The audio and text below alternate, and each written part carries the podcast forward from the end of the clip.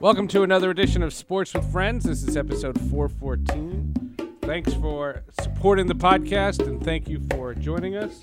I would imagine a majority of the people listening to this are Met fans. If you're a baseball fan and you just love baseball history, uh, he is a great, great guest. Dwight Gooden is on the show today, the former Met, former Yankee. Cannot wait to have one of the most dominant pitchers of my childhood on the podcast. The last couple of weeks, I have been telling you about a new product that Doc is involved with. It's called Imbue CBD. The founders of Imbue CBD have nearly three decades of experience in the cannabis and healthcare industries and are passionate about utilizing their expertise and know how to deliver exclusive proprietary products designed and envisioned to provide outstanding results. To see what products they have available and to get 30% off your order, Use Doc's code DG16, I-M-B-U-E-C-B-D.com, and use the code DG16 for 30% off. That link will also be in the show notes. Before we get to Doc, I just want to say we tried an experiment for the first time on the podcast. You know, we've done 400 of these, and for this interview, you know, I, I wanted to make it a unique interview, and I've interviewed Doc Gooden, you know, dozens of times over the years, and I, I know his story. The story is he burst onto the scene. He was this dominant pitcher. He had this unbelievably Hall of Fame path, and then you know got involved with drugs, and you know he famously or infamously missed the uh, New York Mets championship parade in 1986 and was seemingly out of the game, went to rehab and suspensions, and then comes back. George Steinbrenner takes a chance on him, and Darryl Strawberry for that matter, and then he throws a no hitter. And I was like, what? What about this this guy do fans really want to know? And I tried it on social media, and a couple of weeks ago when we were getting ready to record him, I just said, "Do you have any good questions?" And I just want to say uh, a special thank you to the, the many, many folks who submitted questions. There were some 50 questions submitted. I think I used 10 of them. They were brilliant. They were really, really were. When you think of Dwight Gooden, you think of two moments. The first is when he burst on the scene with the New York Mets. Dwight Gooden, the ninth teenager to play for the New York Mets and the third youngest pitcher the Mets have ever had. Dwight is the youngest player in the National League, 19 years of age. Fastball struck him out. So Dwight Gooden gets his first major league strikeout. He had 300 of them last year at Lynchburg. So Dwight, one strike away from making Mets history as the youngest pitcher to pitch a shutout. Strike three did it. He struck out the side in the bottom of the ninth. 11 strikeouts in the game for Dwight Gooden as he picks up his first complete game and first shutout and of what should be many more to come. And Dwight Gooden takes over on the mound. So he becomes the youngest man ever to play in the All-Star game, 19, two years out of high school. One of the brilliant young Met pitchers leads the majors in strikeouts at the All-Star break. 2-2 pitch to Parrish. Got him swinging. So Dwight Gooden leading the bigs in strikeouts. Strikes Parrish out on a 91 mile an hour pitch. This Gooden is amazing. And he strikes him out. Gooden with 133 strikeouts in 111 innings this season. 19 years old. And Gooden strikes out the side. Dwight Gooden, two years out of high school, two years ago in Tampa, Florida, and at the age of 19 comes into the All-Star game and strikes out the side. Thanks to the New York Mets for putting that video together, and uh, we took some of the audio. Great to hear some of the announcers: Steve Zabriskie, Howard Cosell, Al Michaels, Ralph Kiner. Uh, some really great, great names. Uh, the other highlight that I wanted to focus on before we talk to Doc uh, was the no hitter. May 14th, 1996. It was the most unlikely of stories, and the play by play announcer for the Yankees on television was Dave Cohen, who, if you listen to this podcast, was featured on episode 371, and we talk about the Gooden no hitter. Here's Coney Island Dave calling Gooden's no hitter. Lifted in the air, in the infield. Derek Jeter waiting, waiting, waiting. Makes the catch. A no-hitter for Dwight Gooden.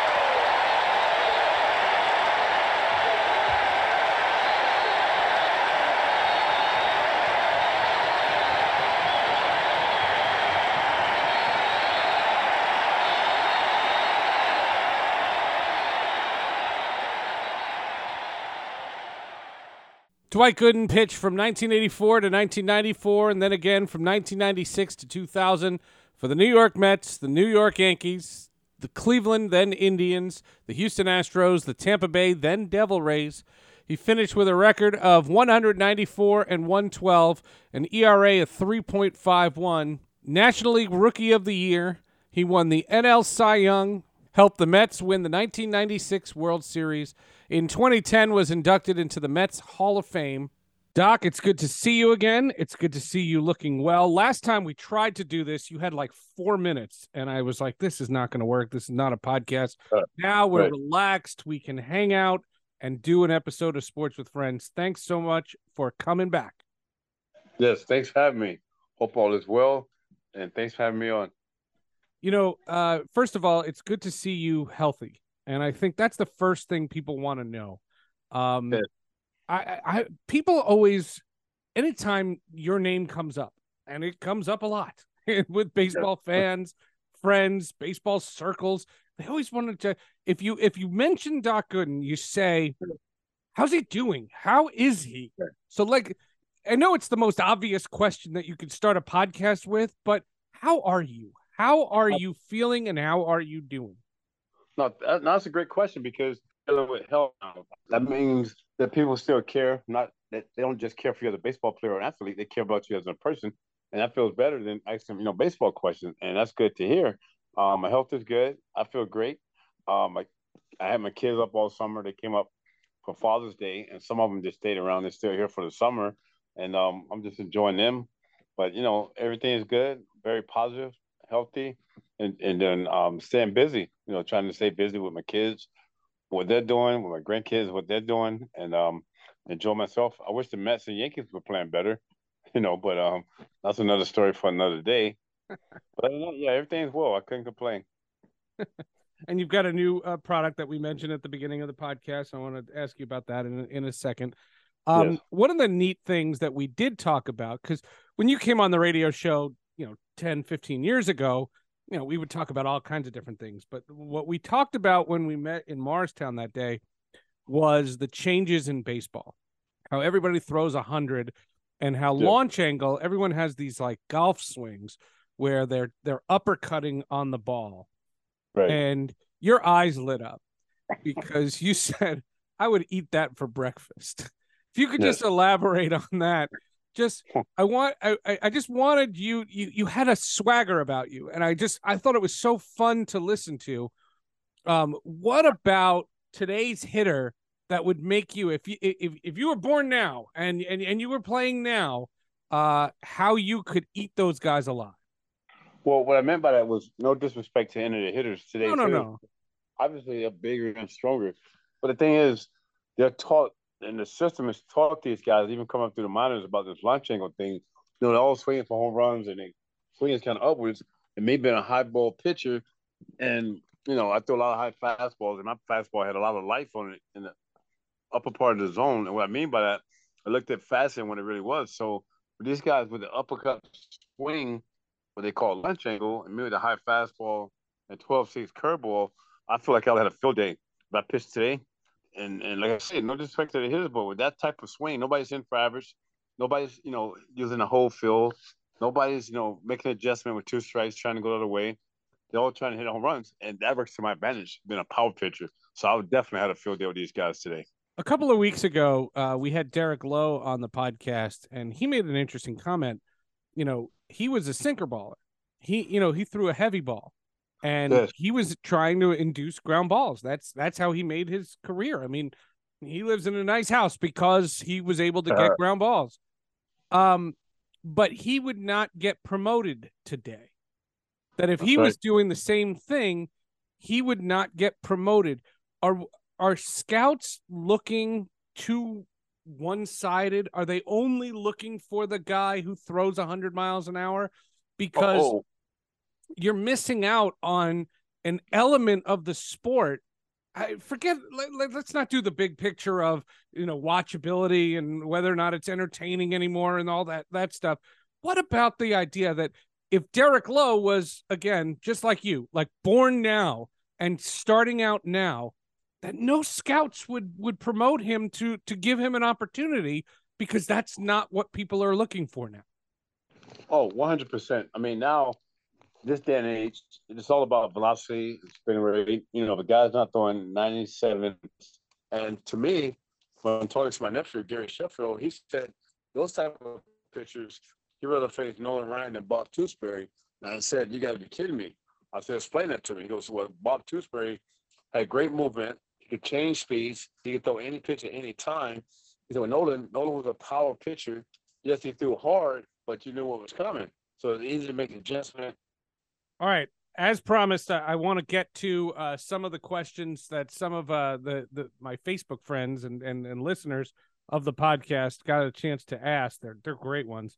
Uh, but first, tell me. Let's talk about Imbue, Imbue CBD. Um, how did you get involved? And well, l- how about this? Tell the origin story about how you got involved and why this is something that, for someone who's recovering, is a healthy alternative. I think it's healthy and it'll help me because I struggle with, you know, my sleep pattern was off, you know, and it's like they call it from consequences of addiction. And one thing I found out that it helps me relax, helps the muscles, and it helps with anxiety, which is one of the biggest things that, you know, I, I deal with, whether you're active or not active. In my case, I'm not active. And I always had problems sleeping even before the addiction. So this helps me relax where I can get a good night's sleep.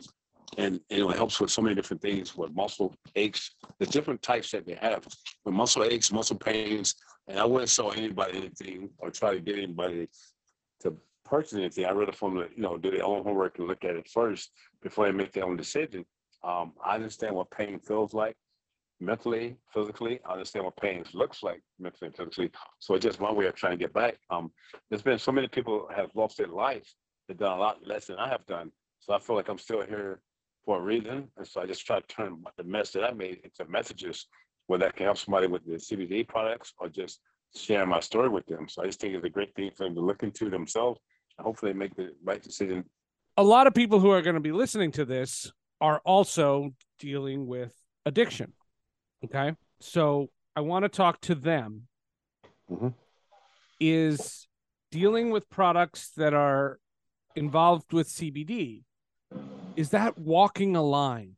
Are you walking too close to the line? You've done such a great job of staying away from triggers, you know, and and you've talked to me about staying away from triggers and making sure that you you know you don't fall into traps.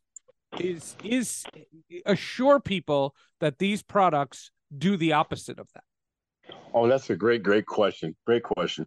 Um, the ones I use it definitely keep you away from it, and I would not put myself in any danger, or pu- try my best not to put anybody else in danger, because I understand what pain looks like, I understand what pain feels like, and I understand that. And I think what we're doing is working the opposite. Like normally in addiction, most people struggle with anxiety, most people struggle with the sleep patterns and all that, and this here the CBD that I use works just the opposite. It helps me sleep. If I have a good night's sleep, if I have a good night's sleep, I have a good mind. I get to make good choices the next day. They keep me away from any chemical abuse triggers, anything like that. And so I would think with with the addicts, or even if they're not uh, having an addiction problem, do their homework. Read it first, see what you think, and then you make your own decision. I'm just saying what works for me, and um, hopefully they'll just give it a shot. And what I mean before you give it a shot, just read it. Do your homework first. Don't just jump right into it and use it. Do your homework on it first, then go. It definitely works for me. I would not be promoting anything. This is not about money. I'm just trying to help those that have been suffering, like I've been suffering, to try to, you know, try to make their life better so they can live better and make better decisions moving forward as well. And of course, uh, look at the show notes. Uh, there's the code and use the code DG16 for 30% off your first order. That is straight from the guys at Imbue CBD. All right. In the time we have remaining, I got some great questions. You know, I we could talk about the Mets, we could talk about the Yanks. I thought this would be fun to do it this way because there are some really unique questions, and I I don't want this to sound like every other interview that you've ever done. Right. Um, here's one. This is from Jerry. This is a good good guy, Jerry. Here. Okay. Jerry writes, "Is there a teammate that you weren't particularly close with you when you played that has surprised you by sticking by you through everything you've been through in your post-playing career?" Wow, that's, That's a a question. great question.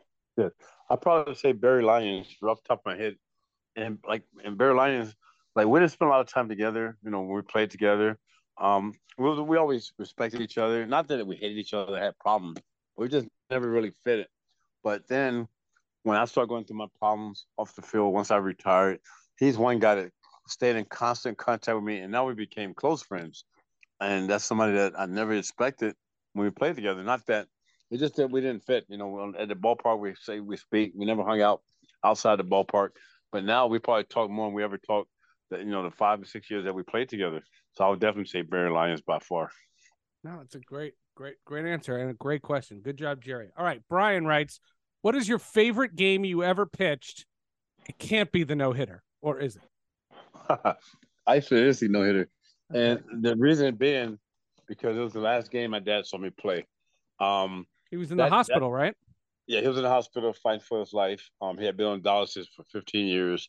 He's getting ready to have open heart surgery the next day, and I had my ticket to go home to be with him. Um, and I thought maybe he'll want me to pitch. I ended up pitching the only no hitter. Obviously, I've had better stuff in games, but that particular game, I made pitches when I needed to make the pitches. And it turned out to be the last game my dad saw me pitch. He never made it home from the hospital, so that was definitely my favorite game. That was a such a fun night. I, I I watched that game. That was such a fun night. Thank you. That was crazy. And then we faced some Seattle Mariners, who, Yep. in my mind, had the best hitting team in baseball at the time. Yeah, yeah, totally, totally. Um, Doug writes another great question: Is there a baseball player that you always wanted to be teammates with? You played your whole career in New York with the Mets and Yankees. Is there also another city you ever wanted to play for? Um, another city. Wow. I wouldn't probably say another city, but I definitely want to play with my nephew Gary Sheffield. I wanted to play with him. I, I came close. Um, I think it was ninety three or ninety four. Joe McIlvaine was the general manager of the San Diego Padres, Mhm. and they was breaking up the team, and they offered to trade Gary Sheffield for Gregg Jefferies, and the Mets said no. um, the team psychiatrist at the time, Doctor Doctor Allan Lans, who was a good friend of mine, he didn't think it would be a good idea for me and Gary to be on the same team. They should have taken his license away from him once he said that. I mean, because if you look at when any team that I faced Gary, whether it was with San Diego or it was with the um, Marlins, anytime I pitched against his teams, I did well.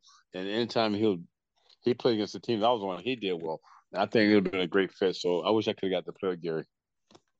I remember uh, when Gary Sheffield got traded to the Yankees, it was the epitome of the Yankees just bullying other teams. Oh Like that- man, That was That when George good. just spent and spent and spent. It was that, and uh, it was it was Gary and Raul Mondesi, two separate deals. Yep. Uh, I think Ra- Raul Mondesi was traded for a bucket of baseballs. I, I, really do. It was like they were just giving these stars to the Yankees. and and Gary, he should have won MVP that year in in 04. They gave it to um, Vladimir Guerrero Yep. with the Angels, but I thought Gary should have won it. Personally, if you look at the numbers, um, and I was actually working for the Yankees that year, and I helped negotiate Gary's contract for the Yankees that year on the Yankee side. That's weird. Hmm. that's uh, that's that's very that's very weird. Oh, and the thing that was crazy is George. I remember um, Gary kept telling me, "Well, I want more money. They're using you to get me for less." I said, "No, Gary. I mean, because it was a year. It was kind of like a little con- collusion going on because he had a great year the previous year with Atlanta Braves, and then I remember Gary at the end said, "Uh, because George told him he didn't want to do it with no agents. He said just me, you, and and Doc could do the contract." Mhm. And once we Gary agreed to the contract, and the last day Gary was coming to the ballpark to sign the contract, he brought his agent in, and Stafford came in and asked him, "He go, who are you?" And the guy said, "I'm whatever his name was. It's I'm Gary's agent." He goes, "Get the hell out of here!" He threw him out, and then Gary got pissed, and Gary walked out. And then Joyce said, "If Gary didn't sign the contract, I was fired." I'm like, how am I fired? I mean, I had nothing to do with that. So Yeah. that was just George. But we, luckily, we got the deal done, and everybody was Uh here here's another here's another great one. Uh Kurt writes, "Why were you such a better pitcher at night than you were during day games?" Great question. Another You're right. These guys got some great questions. Right? They did their homework. I, I'm telling you, Um, I I, I just I, I know how to do a podcast, but these are really great questions. Oh, they are. These guys are right on. You know, and the thing is, and I love the questions. Well, you know, initially, I would I would wake up like say nine, ten o'clock in the morning, have some breakfast, and just head take a shower, head to the ballpark. And before I knew it, I was on the mound. I wasn't quite awake yet. And the same guy is Dr. Allan Lans, who then wanted to trade to go through for Sheffield. He told me, he goes, just get up earlier.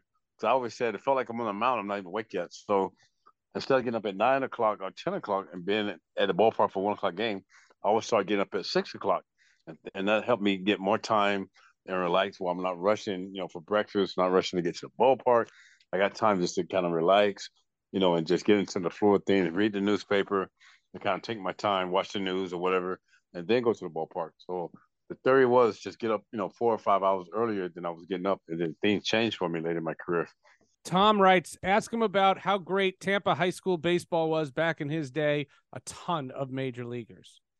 Oh, it's unbelievable. Even if you want to go back further to Little League, I found out about two months ago that it was 25 guys. Get this 25 guys from my Little League ballpark Oh. played at least one inning in the major leagues from my Little League ballpark. 25 guys. That's, But the, that's crazy. but the high school competition was incredible when I was there. I mean, the talent, I mean, unbelievable. Unbelievable. And, and the names that played in the big leagues and guys that had a lot of success. I mean, you go on and on. You know, myself, Gary Sheffield, Fred McGriff, Tino Martinez, Luis Gonzalez. I mean, on and on. I mean, Sterling Hitchcock, Mike Heath, Steve Garvey, Lou Piniella. I mean, you go on and on. Um, Peter, the guys, now, Pete Alonso, Cal Tucker. I mean, it just keeps going. All the talent just keeps flowing. But in my time in the '80s, I mean, every year was the number one pick coming out of that, out of that area. Wade Boggs. I mean, you just keep going. Yeah, it, Lou Piniella. Lupinella has been on this podcast. Um, uh, there's a, great film uh, called Basketball County in the Water. It's about uh, Prince George County in Maryland and basketball. Like it, it- Mm. it's something in the water where all these NBA guys have come from this county. You could make a sequel to that, call it Baseball County, and do it about Tampa. Oh, definitely. And Tampa was big. Like when we in the, I think one of the key was the weather was so great you could play year round. So they had leagues year round. It wasn't like travel. There was no travel baseball back then. There's none of that stuff. There was none of it.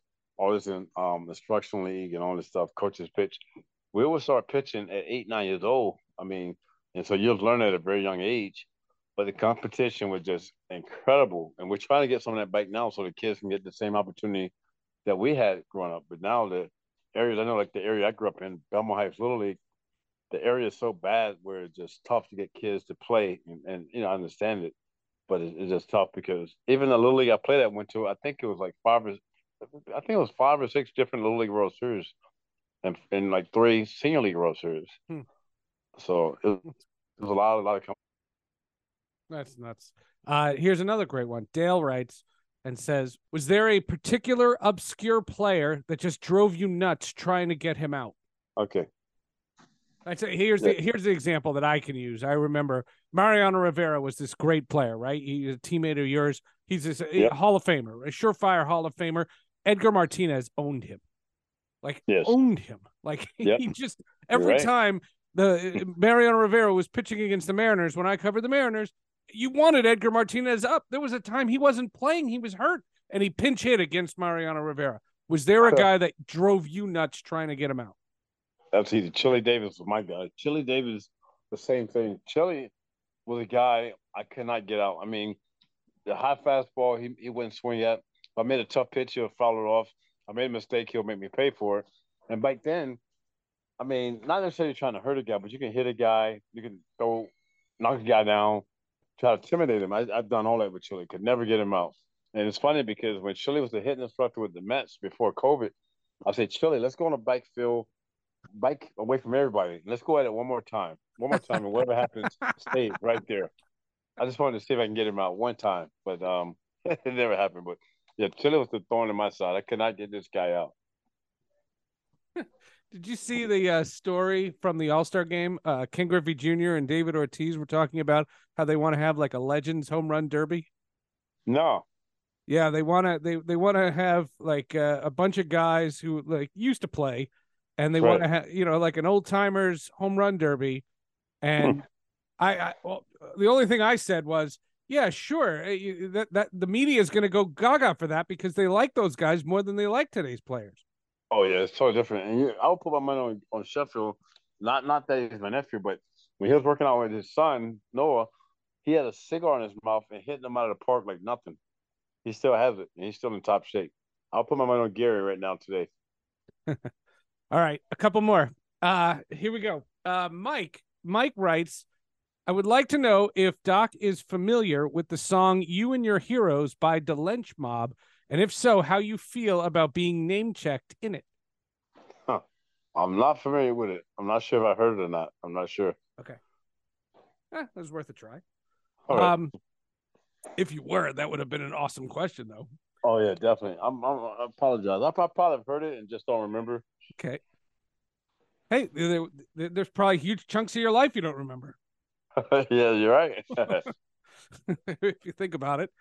There's Yep. probably a lot of times you were on my radio show and you don't don't remember. So that's pretty you don't remember. Yeah, so much stuff happened. Yes, and some stuff you don't want to remember. Exactly exactly uh matt matt writes and says if shohei uh comes to him and says i'm thinking about signing with the yankees what am i in store for he also writes he was a uh, doc was a career 196 hitter which is better than the average pitcher put in perspective what ohtani is doing Oh man, you, you know it's amazing. Coming up through high school, I wanted to be Ohtani. I wanted to do what he was doing. I wanted to be the I wanted to be the first guy to be a hitter and a player. But obviously, I wouldn't I wasn't nowhere close to that. And what he's doing is amazing. I mean, and I'll be the first one to admit when he came into the league, I thought there was no way he would last on both. I said eventually they're gonna make this guy a pitcher. And obviously, he's probably a better hitter than a pitcher. Um, what he's doing, I mean, it's just like once in a generation type thing. And I mean, I don't know how you this guy can ask for anything he wants and can probably get it. It's just truly, truly amazing what he's doing. And hopefully do come to New York. Um, either either New York team, I'll be happy. all right i want to do one more and then uh, we'll wrap up the podcast uh pete writes and says uh doc through the prism of the current rules would the pitch clock be an issue for you I don't think so. I like that because you know, pitchers a lot of times too much. Well, too much. Um, I think with pitch clock, it makes you work faster, and you get a rhythm going. It keeps the infielders and outfielders on their toes. The defense guys, you know, you make a pitch, you walk around the mound. A lot of it, excuse me, a lot of it is um just superstitious. Like same with the hitters, stepping out of boxes, they take the gloves off, they put the gloves back on. I like the pace of the game now. So I'm, you know, it's it's all about making adjustments. Same way with umpires. You know, you have umpire maybe calling down away, and what we had to do in our time was make the adjustment to the umpire strike zone. So now you just make the adjustment to the speed clock. I actually like it. And I think it helps the game. Very nice, very nice. I want to thank everybody who uh, chimed in. I couldn't ask all these questions. I mean, we got forty-five more. Oh, great questions. These are great, right? Uh, very, Yes. very good. Uh, good question. I've never done that on the podcast. Four hundred and fourteen episodes. We never did that before, but I think I want to do it more. I, Oh yeah, depend- definitely. depending on who it is, I, I, I think this is this is something very cool. Um, I mean, one, back. I love to do more of that. Yeah, you can should come back when you have more Yeah, time. definitely. Come We'll back. definitely do it for sure. Yeah. We'll Yeah, we can that. do it. I don't even have to solicit more questions. I can just use these. Um, Yeah, those are great. Um, one thing I noticed, you know, I, I'm a little younger than you. Um, so I was a child of the '80s. Uh, I'll always say, you know, I was homesick from school. I saw Mets Astros that extra inning playoff game. I I I'd, Yeah. I'd never forget that. I was a Yankee fan growing up. Um, my last year before I, I kind of started my broadcasting career was '96. I saw your no hitter. My friend uh, Dave Cohen called it. Um, but the evolution of the name Doc Gooden. I knew about Dr. K. Yep. I knew Dwight Gooden. when did it morph into Doc Gooden? And ironically, when you, I don't, I hope I'm not speaking out of school. When Yeah. you texted me, the first thing you introduced yourself, you you called yourself Dwight. And Yes. over all the years, I thought you went by Doc. How, how did that whole thing with the name evolve? Well, Doc came about. Um, my dad had a friend that was actually a doctor. He used to do autopsies, and as a kid, I say I was like seven, eight, nine years old. I used to go with him all the time to see autopsies. I don't know why I was into that or whatever. I, I mean, I couldn't go now. I, I wouldn't have the stomach to, to see it now, but I used to go all the time to see it. And then once I got to high school, I was still going with him. And so he's always telling my dad I was going to be a doctor, not a baseball player. And so for whatever reason, when I would pitch my high school games, this guy, his name was Dennis Williams. He would get to the fence when I had two strikes on a batter, and he would start yelling, "Come on, Doc! Operate on the Doc! You have another patient, Doc! Put him away, Doc!" Hmm. And there's one, one particular day, the newspaper was there, and they wrote the story about it, and put Doc and start calling me Doc. And then my teammates, as a joke, start calling me Doc, the doctor. And it just kind of stuck. And then 19, 1982, when I got drafted, like every baseball player, they give you a nickname. And the guys start calling me Goody. I didn't really like Goody. I said, back home, they called me Doc. And then Doc kind of stuck. And then once I got to the majors, you know, with the strikeouts, they added the K for strikeouts, Dr. K. And then the Doc Gooden came. I just started signing Doc Gooden because it's, it's, instead of writing Dwight Gooden, the demand for autographs became more and more after the All Star game in '84. So that's how Doc Gooden kind of came into place. But my my name, I go, you know, like I guess I guess Doc is a good name, but Doc I look at more as a character, Yeah. baseball character, and Dwight's my name. Yeah. Well, Dwight, it is an absolute pleasure to have you on the podcast. Um, I, again, the biggest thing for you, you know, getting to know you just uh, in your post career. Again, I was a little younger than you. Uh, getting Yep. to know you after your career and knowing the ups and downs, um, knowing that you are so public about everything that you went through. Um, watching you in that documentary on the 30 for 30, which we didn't even get to. The, Yeah. the, the there's so much uh, to be happy for. And I was thrilled when we had the opportunity to have you on the podcast. Good luck with Imbue CBD, but uh, just Yes. stay stay healthy and come back. Come back on the podcast and let's do more of this. I will, and thanks for the conversation. Thanks for having me, and I look forward to coming back. You have a great show. Keep up the good work. And I look forward to speaking to you again soon, buddy. That is Dwight Gooden. What a thrill to have Dr. K on the podcast.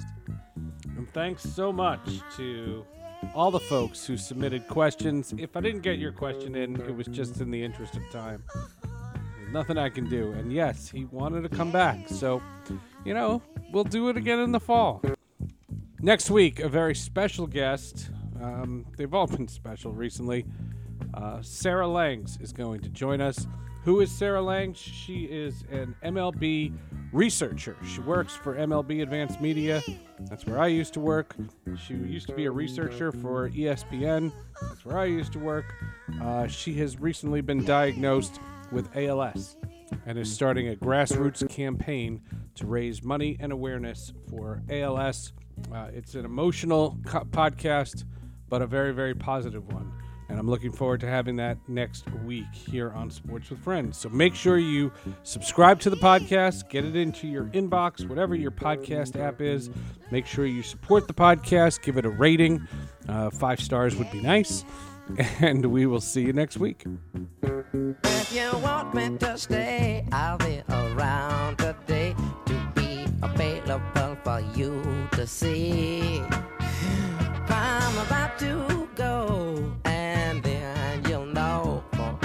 Stay, I got to be me. You'll never be in doubt, that's what it's all about. You can't take me for granted and smile. Calvin, please, I'm gone. Forget reaching me by phone because I promise I'll be gone for a while. Mm, When you see me again, I hope that you have been the kind of person